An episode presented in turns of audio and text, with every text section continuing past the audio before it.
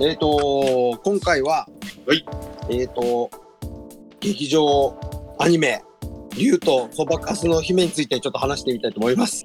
はい、えーはいあれ、今週、今週から今週かえらー、と、7月16日から上映16日か、金曜日か。はいそうだね。公開ということででね。すね。で、私は土曜日見てきまして、はい。で、伊達さんに、そうだもうね。ラスラスやらせてく れとそうだねお。願いしたところ、まあ、伊達さんも見に行ってくれるまと。あ、そもそもまあ見に行くつもりではあったんだけど、はいはいはい。まあ、うん、大体見に行く時って、ね、1, 日目か2日目とかにあ大体金曜日だと、まあ、土日に見に行くんだけど土曜日が仕事だったから日曜日に見に行きましたね。うんうんうんうん。いやー、ちょっとね、もう、あのーまあ、なんていうんですかね、あんまりツイッターではね、感想を書かなかったんですけど、はいはいはい。あのめちゃくちゃ泣いてきまして、ボコボコにされたという。ボコボコにされてきました ね。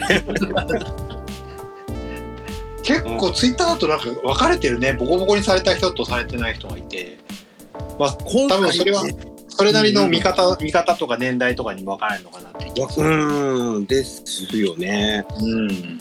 うん。で、ね私ちょっと恥ずかしながら、あの、細田はいはい守監督作品って、はいえっ、と、2作、えっ、と、はい最初の2作はいをがっつり見てるんですけど、はいはいはい。この後3作目345って見てなくて3ってなんだっけえっ、ー、と「狼子供ああ、狼子供見たのはいその後見見てない見てないあ未来の未来をあ、見てテないレビで途中までしか見てないっていう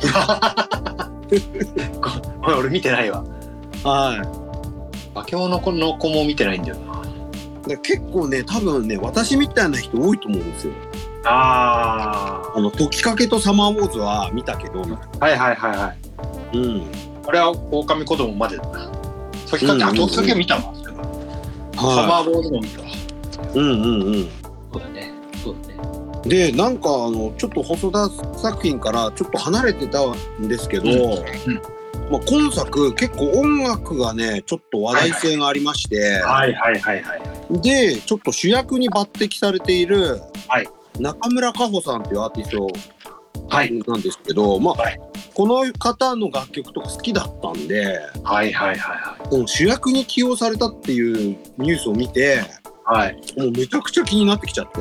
なんじゃとなんじゃこれうんうんであと「新エヴァンゲリオン」見に行った時のうんあの予告を見てああはいはいはいはい予告があったからね予告がねそのすごかったんではいはいはいもうちょっと行こうおおとなりましてはいはいはいはいうんうんうん。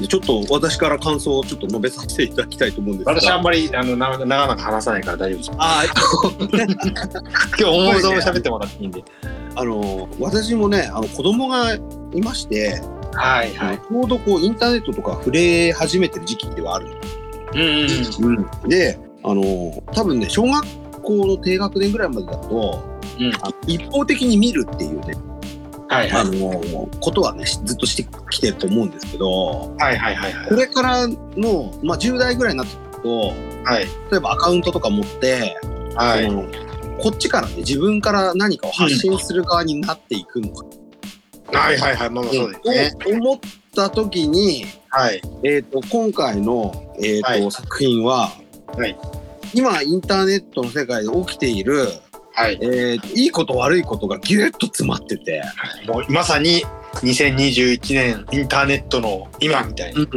そうそうそうそう縮図みたいになってるんではいはいはいなんでもその,、うん、とその SNS に自分から何かを発信するということが、うんなんつうんだろういいこともあるけど悪いこともあるけど、はいプはラマイひプラマイ差し引いて、はいプラスの方になってほしいなっていう気持ちになるようないうんうんうんそうだねだったので、なんていうか子供たちがこれからなんかなんだろうツイートでも何でも絵とかでもねはいは歌いでも発信していくっていうことに対してはい親としても温かい目で見ていきたいなっていう気持まちさにになりま目して線があれだもんね本当親目線親目線ほんと。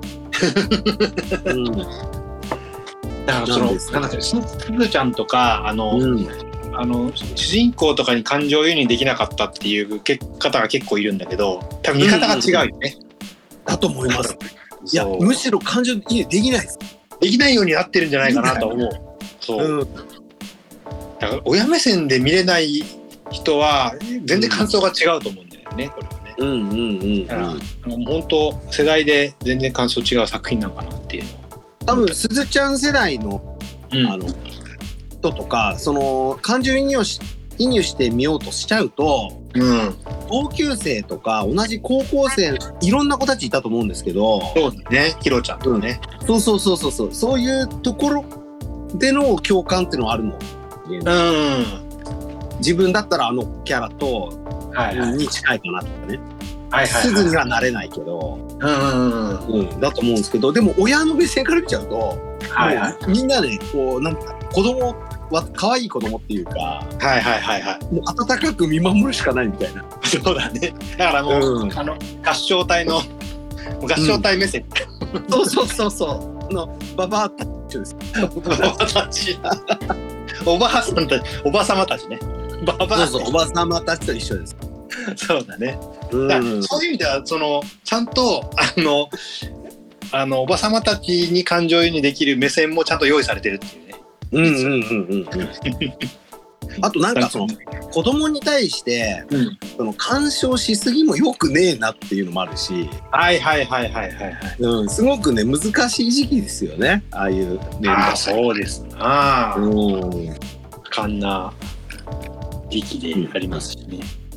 あとはもうエンターテインメントっていうところで見ていくとはいはいこの中村佳穂さんのはい。そのハマりっぷりがすごすぎてうんうんうん。それでもうずっと泣いてたみたいああ。だから逆にほんで中村佳穂さんに対するこういろんな思いを持って見に行ってる方って多分いらっしゃると思うんですけど、そうですねそういう人たちには結構ドカーンとくるんじゃないかなっていう感じでうんすね。うんうんうんそうっすねえであのでかい音で聞くとねまたいいんですよね、ーあれはねほんとねうんエンターテインメントですね。ほんとねこの映画ちょ館っとならではみたいな。うんうんうんだからあの映画館で見た方がいい映画っていうのは本当そうかなっそていうう。ですねその U っていういその SNS の空間の広大さとか、うんそうだね広がいり。つなアバターたち細うかい、んうんそうだね。いや、本当になんか、ワクワクしましたね、あれは。見てて。うん、なんかね、良かったっすで、序盤の方からお話ししますと、いはいあの最初にベルが、はいあのクジラによってダーって出てくる、はいはいはい。はいはいはいはいで、そのシーンがですね、あの、はいクジクジラにスピーカーがいっぱいついてボコボコついてましたね、ボコボスコピーカー。うん。であの私ちょっとツイートもしたんですけど、はいはい。あのマッドマックス怒りのデスロードっていう映画で、はいはいあ。の車にスピーカーをめちゃめちゃ積んでて、ありましたね。 はい。盲目のギタリストがギターを延々と弾いてるって いうあのとんでもないあの、はい車があるんですけどはいはいはい。まさしくあれを彷彿しましてあれはリスペクトしてるんですかね。だと思いますね私としては、はい、 インパクトあったね、結構ね。うんうんうんあれはねでも最初からかまされたなと思はいはいはいはうい。いやー、うんね。けどインターネットで今起こってることままとめ映画みたいな、うんうん。うんところだったと思うんですけど、はいはい。あの今本当覆面系アーティストがいっぱいいて、はいはい。でそれのある意味そのインターネットでバーンいっちゃうみたいなうん。スピード感がすごいと思うんですけどああ、そうだね。うんまあそこまで行くのもなかなかちょっとリアリティがないじゃないけど、実際リアリティって今何でも起こるからねうんリアリティなくはないよねっていう普通にねうんうんうんあるんだよなっていうなんかあの最近だと「うっせぇわ」とかはいはいはいはいあはいとねそういう覆面系アーティストって、うんうんうんほんと半年経たずでバーンっていってもああそうだよねなんか、うんそういうのも全部こうひっくるめて表現されてるよね、なんかで今、まあ、その普通に顔出ししてますけどねインターネット初といえば夜遊びうんはいはいはいがはい有名ですけど、その夜遊びの生田リラさんが、はい。声優として参加してるっていうのもなんかすげえああ、今を代表そうすだるよね作品になっちゃったっていうはいはいはいはいはいはい。うん、うん、そうなんだよね。ヒロちゃん。ヒロちゃんまあ俺、ヒロちゃんめっちゃ、めちゃくくちゃ好きなタイプだったんで、はいはいはいはいもう最初に、まあ、ヒロちゃんでやられたっていう、僕の場合は。うんうんうんうんうんあの、えーストーリー的な話だとはい。実はヒロちゃんが一番すげえんじゃねえあ、まあまあそうなんだよね。だからしれっとそういうのがいるっていうのが良くて、うんうんいやー、これね、メガネ好き、メガネ好き男子はね、ちょっと見た方がいい。ヒうんうんうんうんロちゃん。かわいい。あとあのえっ、とこういう漫画の漫画とかアニメの世界のうん。あのメガネキャラの、はい。今最先端はい、そうだね。最先端だね。最先端最先端ですよ。何でも詳しいみたいメガネ好きは見た方がいい、これは。な。うんうんうん。ぶち上げるけど。 そうですね。一人でも多く見てもらわなきゃいけないからね。はい、メガネクラスターのメ方もガネクラスターみ見た方がいい、ヒロちゃん。こたいな。そうですね。うん。ういうメガネ系が嫌いな人はごめんだけど。だからそういう人はもう劇場で怒っても、ほらー、お前って言ってもらえばいい。本当にキャラクターのデザインとかもね、本当良くてね。そうですね。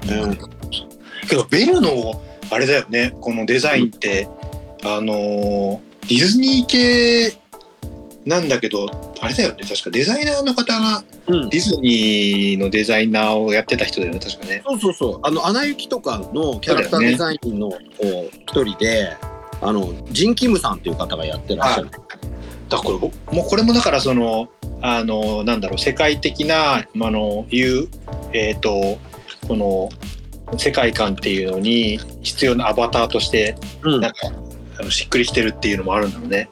そうなんでこそうれデザイナーかなと思ったね。で、あの、すごくこう特徴的なキャラクターではあるんですけど、うん、あの、衣装もすごくて、そうだね。うん。で、この衣装が伊賀大輔さん。あなるほど。。スタイリストで有名なんですけど、うでその伊賀大輔さん絡んでる作品が、ん、うん、えー当たりまくってて、はいはいはいはいはいずっと当たってるんですけど、あのーえっと最近だと大豆田十和子と3人の元夫も、はいはいはい伊賀大輔さん参加されて、はい。あそうなんだね。うん。アニメっていうこともあるから、多分よはいりぶっ飛んだデザインをされてるような気うがんうして、んうんうんできることをやっちゃったみたいな。そうそうそうそうそう。そういう点でももうすごいし、うん。あと結構私やられてるのがえっ、と、はいあの背景のあのプロダクトデザデザインがすごかったねはいはいはい。プロダクトデザインでうん。 U の世界のそうだね。背景背景はすごかったね。あのよキービジュアルにもなってる、んあの絵の背景のうん。あの基盤のような都市のようなデザインえ、ですね、うん、はいはいはいはい。うん、これがすごくてで奥行きとかね、なんか空間とかね、なんか。そうそうそういや、こんなんなるんだろうねけどね。ねで、まあ、これね、あの VR チャットとかね、の世界を私はまだ経験してないのでわかんないんですけど、えうんうんうんそういう人たちの感想もちょっと聞きたいなっていう。私もちょっとあの VR チャットを覗いたことあるんですけど、はいはい。もう本当にプレステ2の頃のような、うあの感じなんですよ。すごい、はい多分今頑張ってそんな感じなんですよ。ん。ああ、なるほどなるたほど。だ自由に動け回れるっていうところとかは本当すごいなと思って、うんうん。もっと先に行くとこの本当 U のような世界になっていくんだろうなってね、本当そうですね。感じはしますね。うん、だからなんかまあ割と未来を先取りしていろんな今までのやつを凝縮して未来も先取りしてるみたいなうんうんうん。未来みたいな感じだね。そうですね。うんうん。ねでそういうところをなんか子供たちまあうーんとまあ我々から見たら10代の子たちはまあ子供たちって感じなんですけど、うんその子供たちがある意味そのゲーム感覚でうん、はいはい。その世界でこう成り上がっていこうとしてるっていうのが、すごくまあむしろ今っぽいな、うん、そうだよね。そうだよね。うんインターネットを下地として、そうそううんでそれに対して大人たちがうんそのインターネットで、うんまあちょっとつけべ根性だね、うんよく見せ自分をよく見せようと、はいはいなんていうのねこう嘘をついていたりとか、うんうんうんあのねダメな部分も見せてくれる。 そうだねはいなんか多いねうんこの辺はもう書かれてるしねなんかうん、隙がない感じだったねそうっすねこの2021年に見あの見るべきというかまあ作られてよかったなみたいな。あこれ本当ねもうなんだろうまあ古く見えてしまう将来的になるかわかんないんだけど、うんあの歴史的価値が多分残るんだろうなっていうのはうんうんうんえ今のその、えー、と現象とか、まあ、こういうことあったとかみたいなものっていうのは、うん形として残った作品にはなってんじゃないうんうんうんうん。で今インターネットっていうといえばうんそういう譜面系アーティスト音楽的なところは盛り上がってもいますし、うんうんまあ、ゲームですねはいはいはいゲームもちょっと盛り上がってるっていうのもあると思うんですけど、うんそこをちょっとこうオマージュしたようなシーンがすごく多くてはいはいはいはいはいあのまあ竜と言われるあの、はいあれですねちょっとあの嵐みたいなやつですね。ははいいあのベルのライブを、ね、台無しにした、そうですねはい、あの竜も、まあ、私の勝手な想像なんですけどはいはいあのえっ、と後半その差があのそのなんていうんですかねならず者としてお追われていく中で、うんうんあのザ・ビーストみたいにこあう描かれてたりあの書かれてたりするんですけあどはいはいはいはいあのザ・ビーストといえばうんあの一つあのストリートファイターのプレイヤーでおなじみのはいまあ、梅原さんの異名がザ・ビーストだったでしょ。はいはいはいはいで、竜っていうのも、まあ、ストリートファイターの竜をこう、竜そうだねはいいろいろオマージュしてるんじゃないかオマージュしてるんじゃないか。あと、あの、えっ、と、自警団のような人たちいまして、はいはいいましたねはいジャスティスでジャスティスっていうね。で、彼らもスポンサーを抱えてるっていうのが、そうだねね、e スポーツの世界みたい。面白かったですねあれねね。後ろにうんダッ出るっていうのがなんかおおそうそうそう。あの、にネット自警団にスポンサーがつくって、ね、世界観、すげえなと思いましたね。すごいよねうん。あ委員会って感じだねうんうん。あのスポンサーの数はねうんうんうん。あのなんか自警団のあれだよねあのスタイルもなんか良かったよねなんかねあなんか石の森先生っぽかった。何いかにも何いかにもな感じ大防具ゼロゼロ。そうそうそう そう今の時代にそれかって思ったんだけどそうそうあれはあれ。でなんかよくできてたうんうんうんうん。多分まあ人によってはヒロアカとかね。ああそうだアメねコミ風に見えるかもしれないですけど。そっかそっかうん世代によって見え方違うそうそうそうそうそうそう。ああのまああの色彩のデザインとかねああいうああいうのも含めるとまあ新しいかなっていう感じはうんうんうんうん。そうですよね。うん。あのボコボコやられた他のキャラクターとかよく見てなかったからあれもちょっともう一回見てみてどんなデデザインが見たかなとか気になるんだけどねそうですよね。うんうんうん。っていうね細かいところはすごい気になってきちゃって。うんあの縦が縦長のモニターが看板こう並んでたりするんですよはいはいはいけども縦長のモニターって感じです、うんあれも、まあ、皆さん今めっちゃやってる APEX レジェンド多いはいはいはいはいはい APEX レジェンドでそういう縦長のモニターがいっぱい出てくるんで、ああなるほどうん、ねちょっとそれを彷彿したりあと U に一番最初に行くシーンがあるんですけどはいはい空から落下するシーンですうんあれはもう本当あの PUBG とか、はいフォートナイトみたいにあの空からこうフィールドに落下するシーンを彷はい彿してる、ああなんかねあの浮遊感とかねうんうんうん。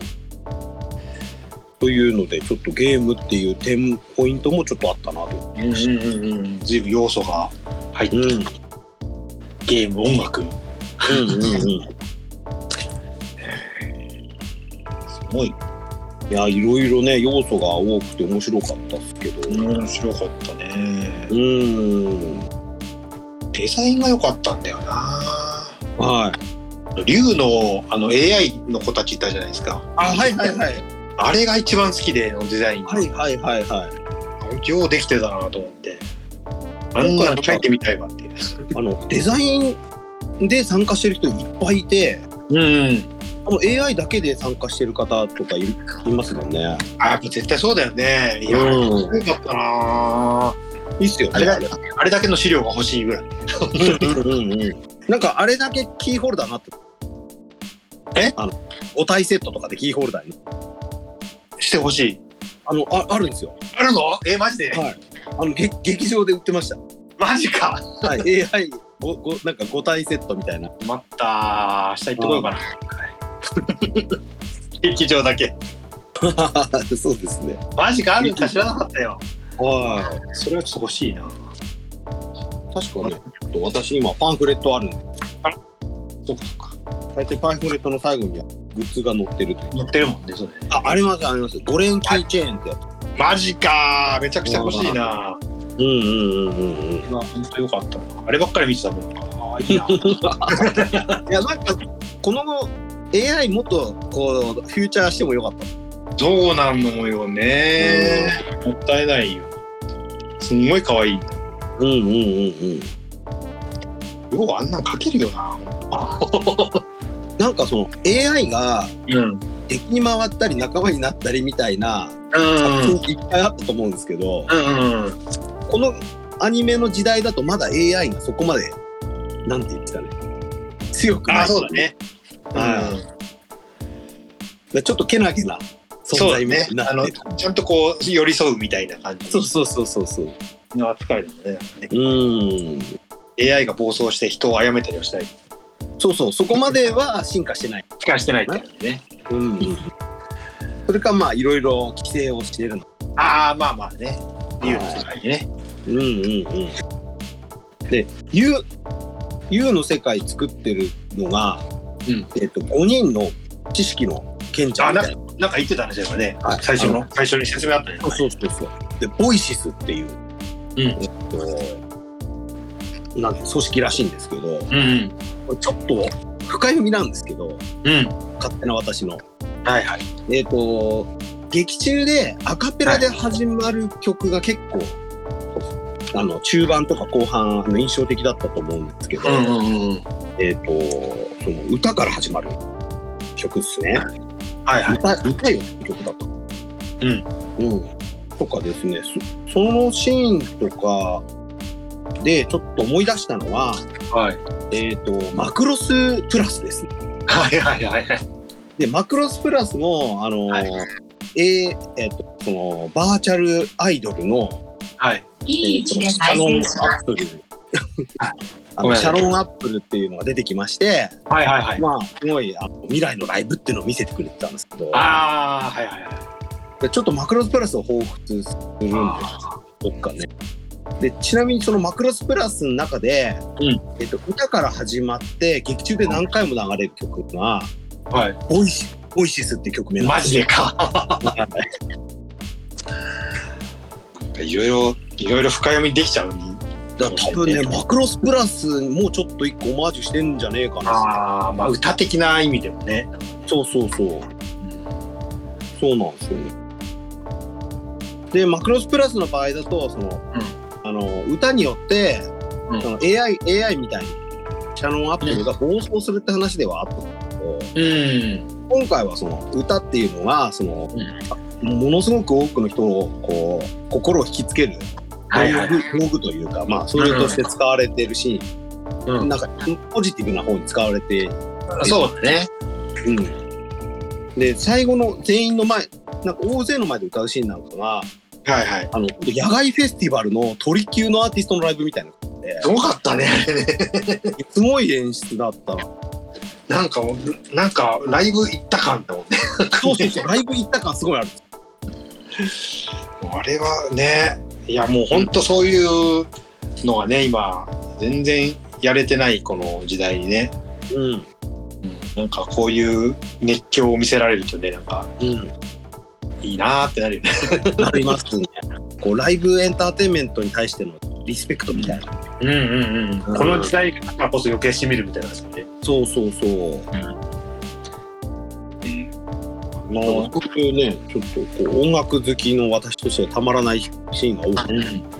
機械の演出とかね、ラストのあたりなんかすごかったもんねなんかね。うんうんうんうん。ライブじゃんみたいライブでした。な。ね、もう最後ちょっとこうみんなこう、こう金色にどんどん色が。あそうそうそう。ね。最近のバレエ。これすごかったな。うん。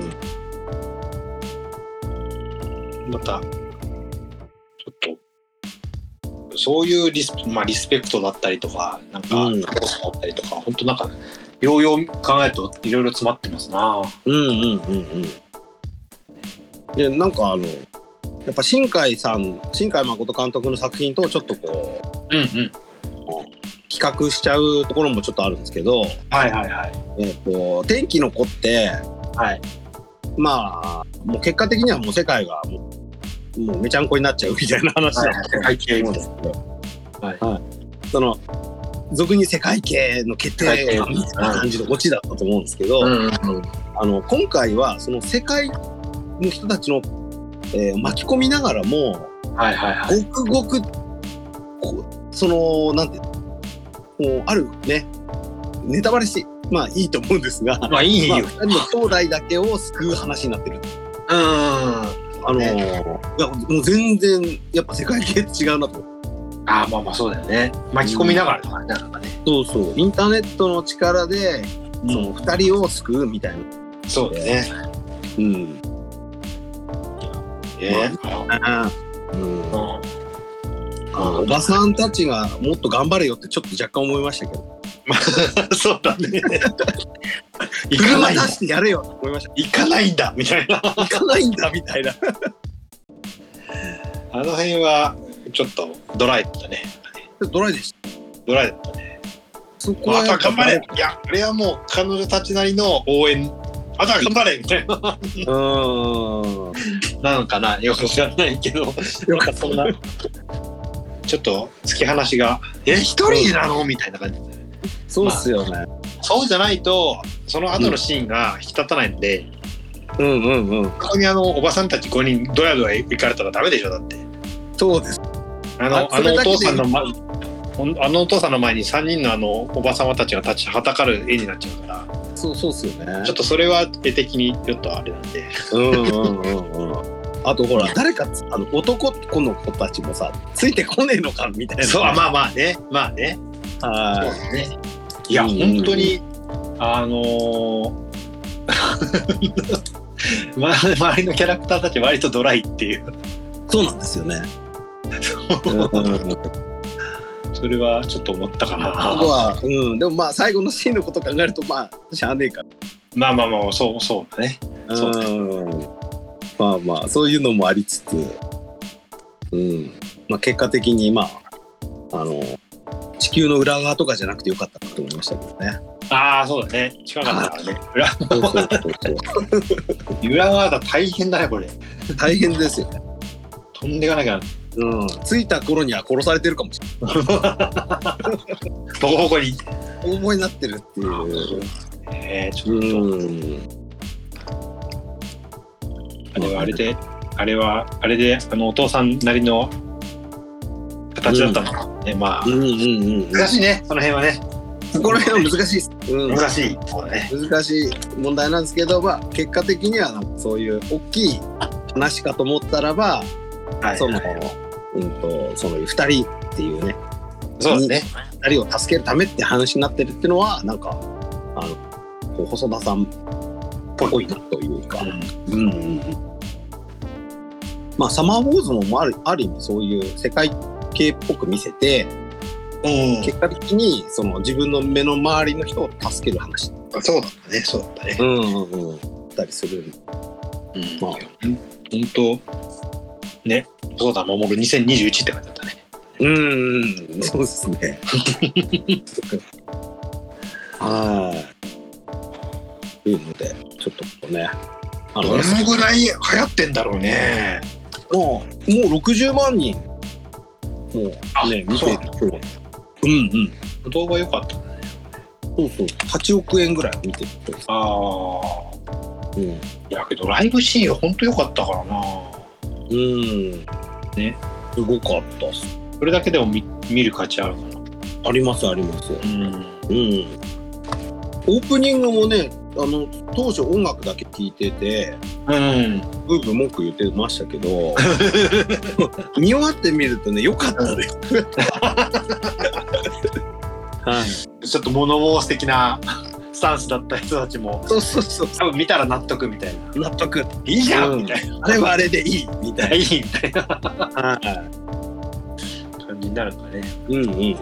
で、あの、インタビューでですね、オープニングつくの曲を作った、えっ、と、ミレニアムパレードうんうん。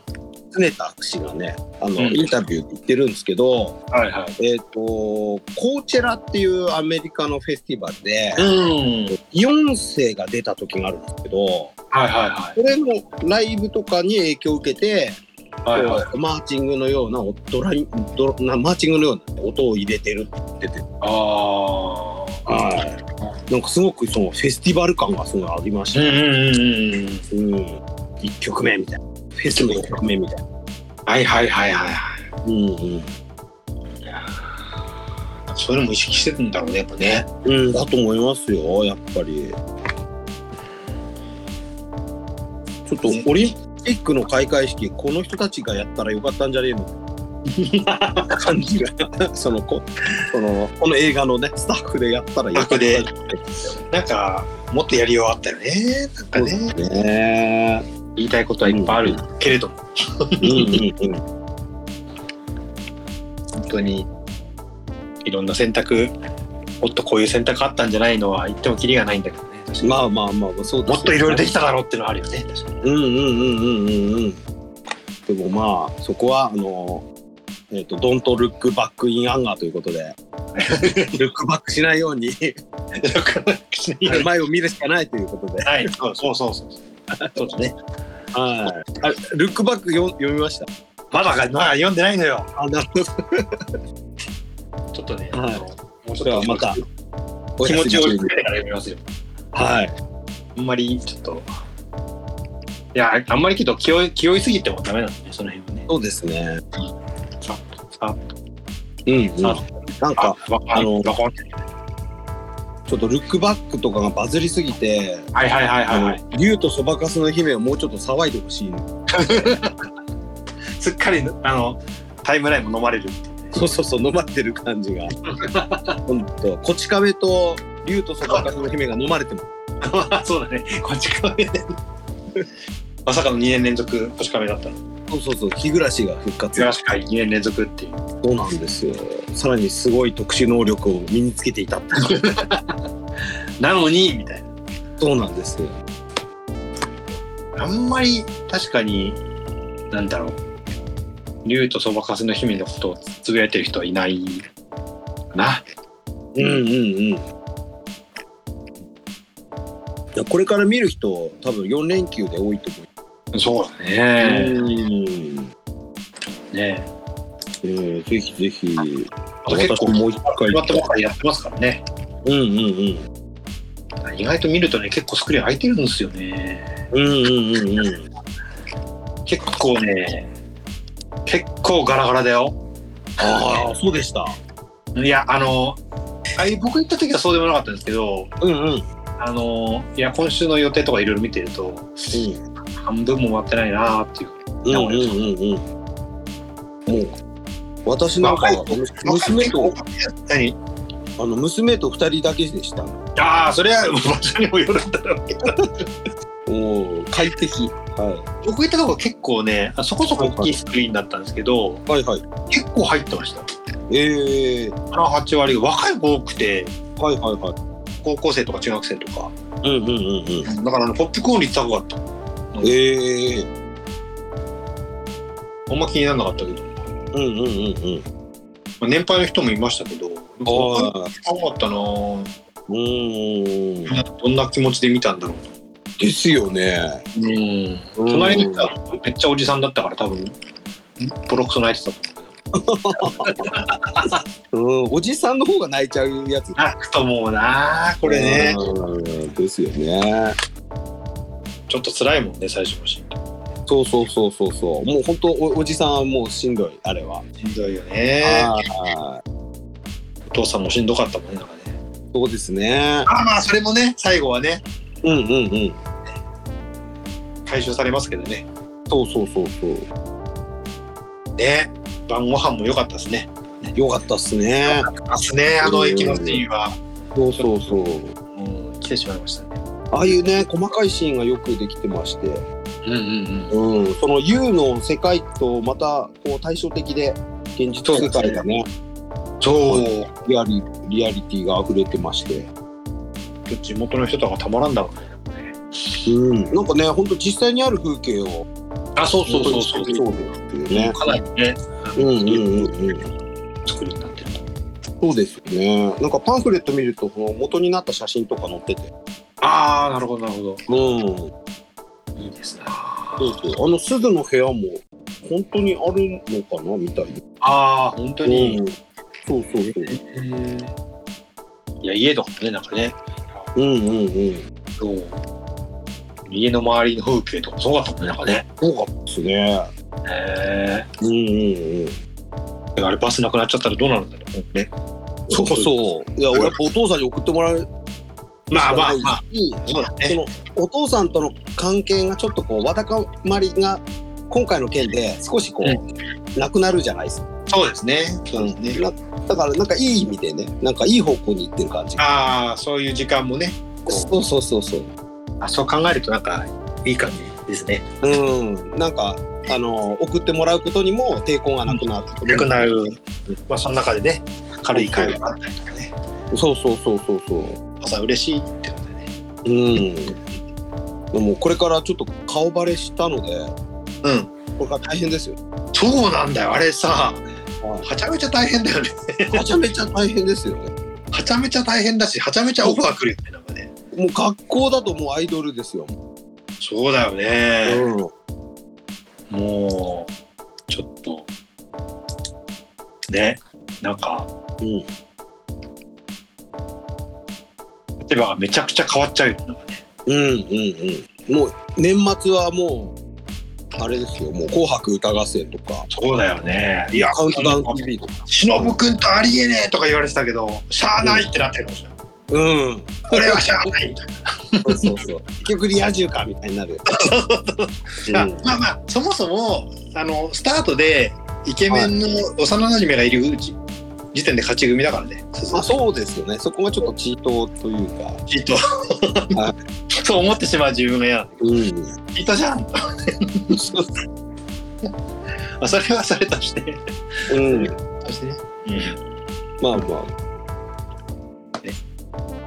ノーコンもね対等に対等って、対等まあね対等ねあようあのちょっとあのおばちゃんたちがあの、おばちゃんたちが出るって分かってたっていうみんな言っちゃったのはちょっとあれえってなっちゃった うんうんうんうん。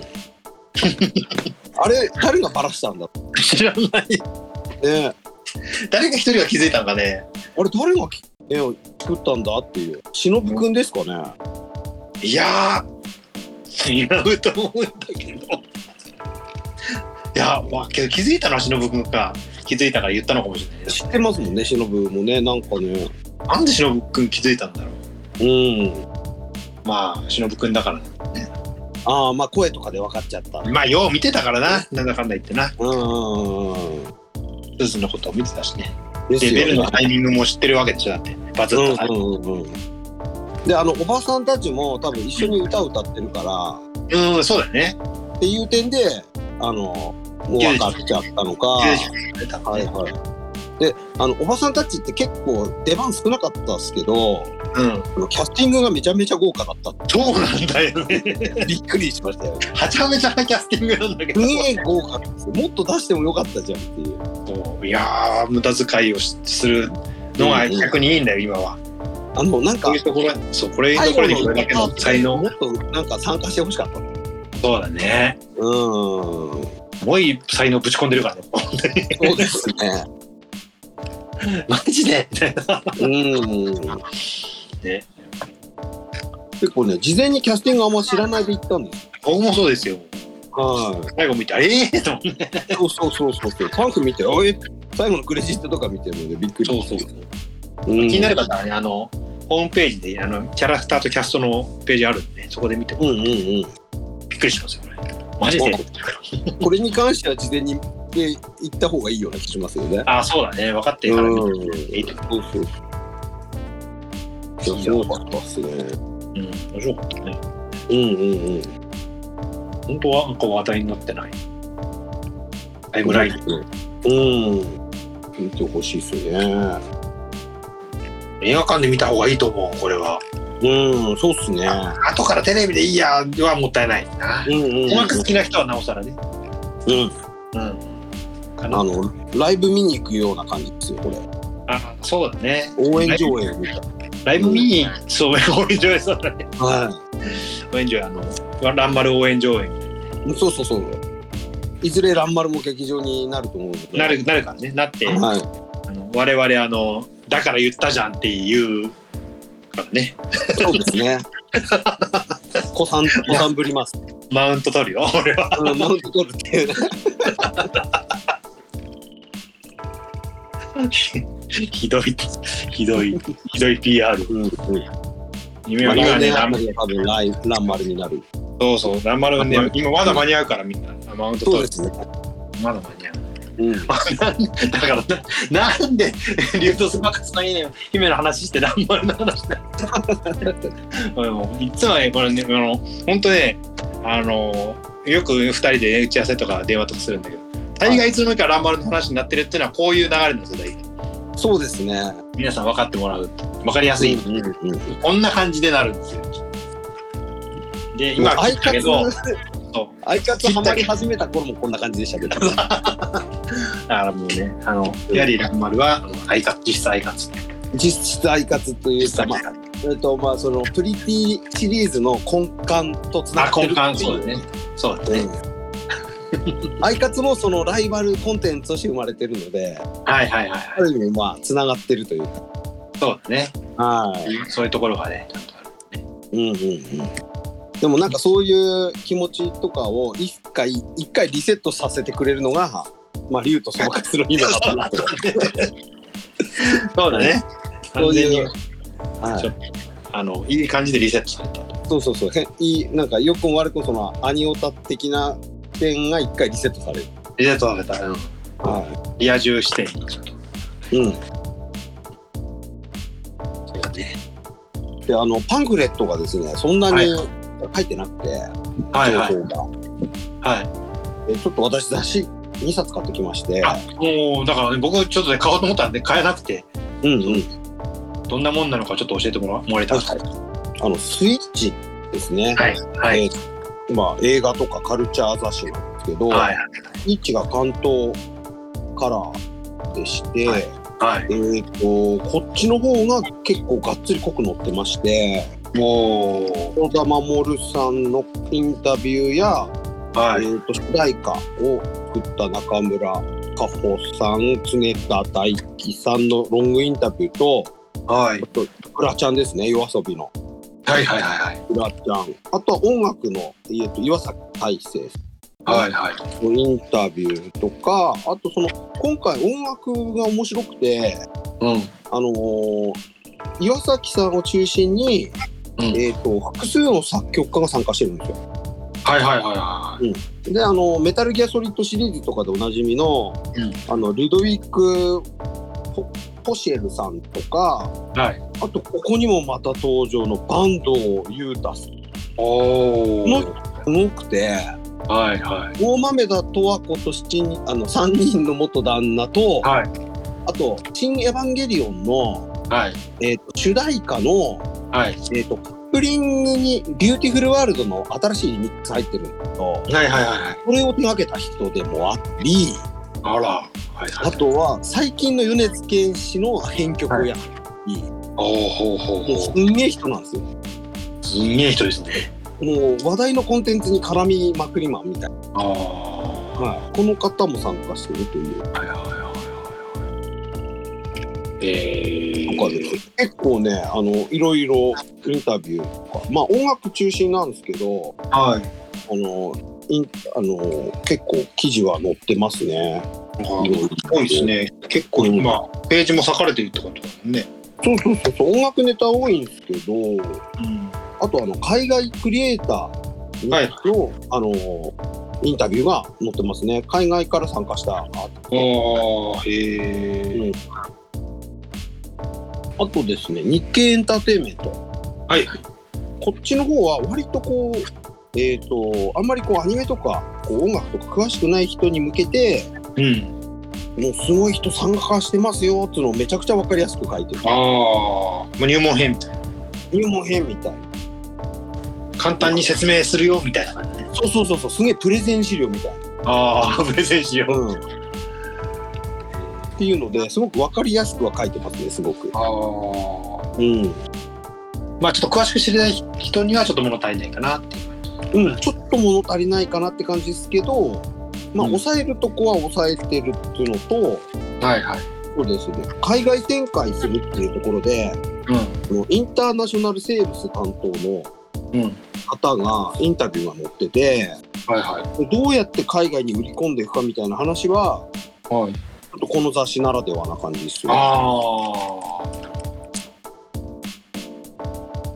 のこう日本での売り上げとかあの、なんて見てる人の数とかはちょっとはっきりあの細田作品どうなどう推移してるかちょっと私は分かんないんですけどはいはい。あの海外の映画祭とかはい。あこういう大きい映画祭に出ていくとかはどんどんこう右肩上がりなんですよ。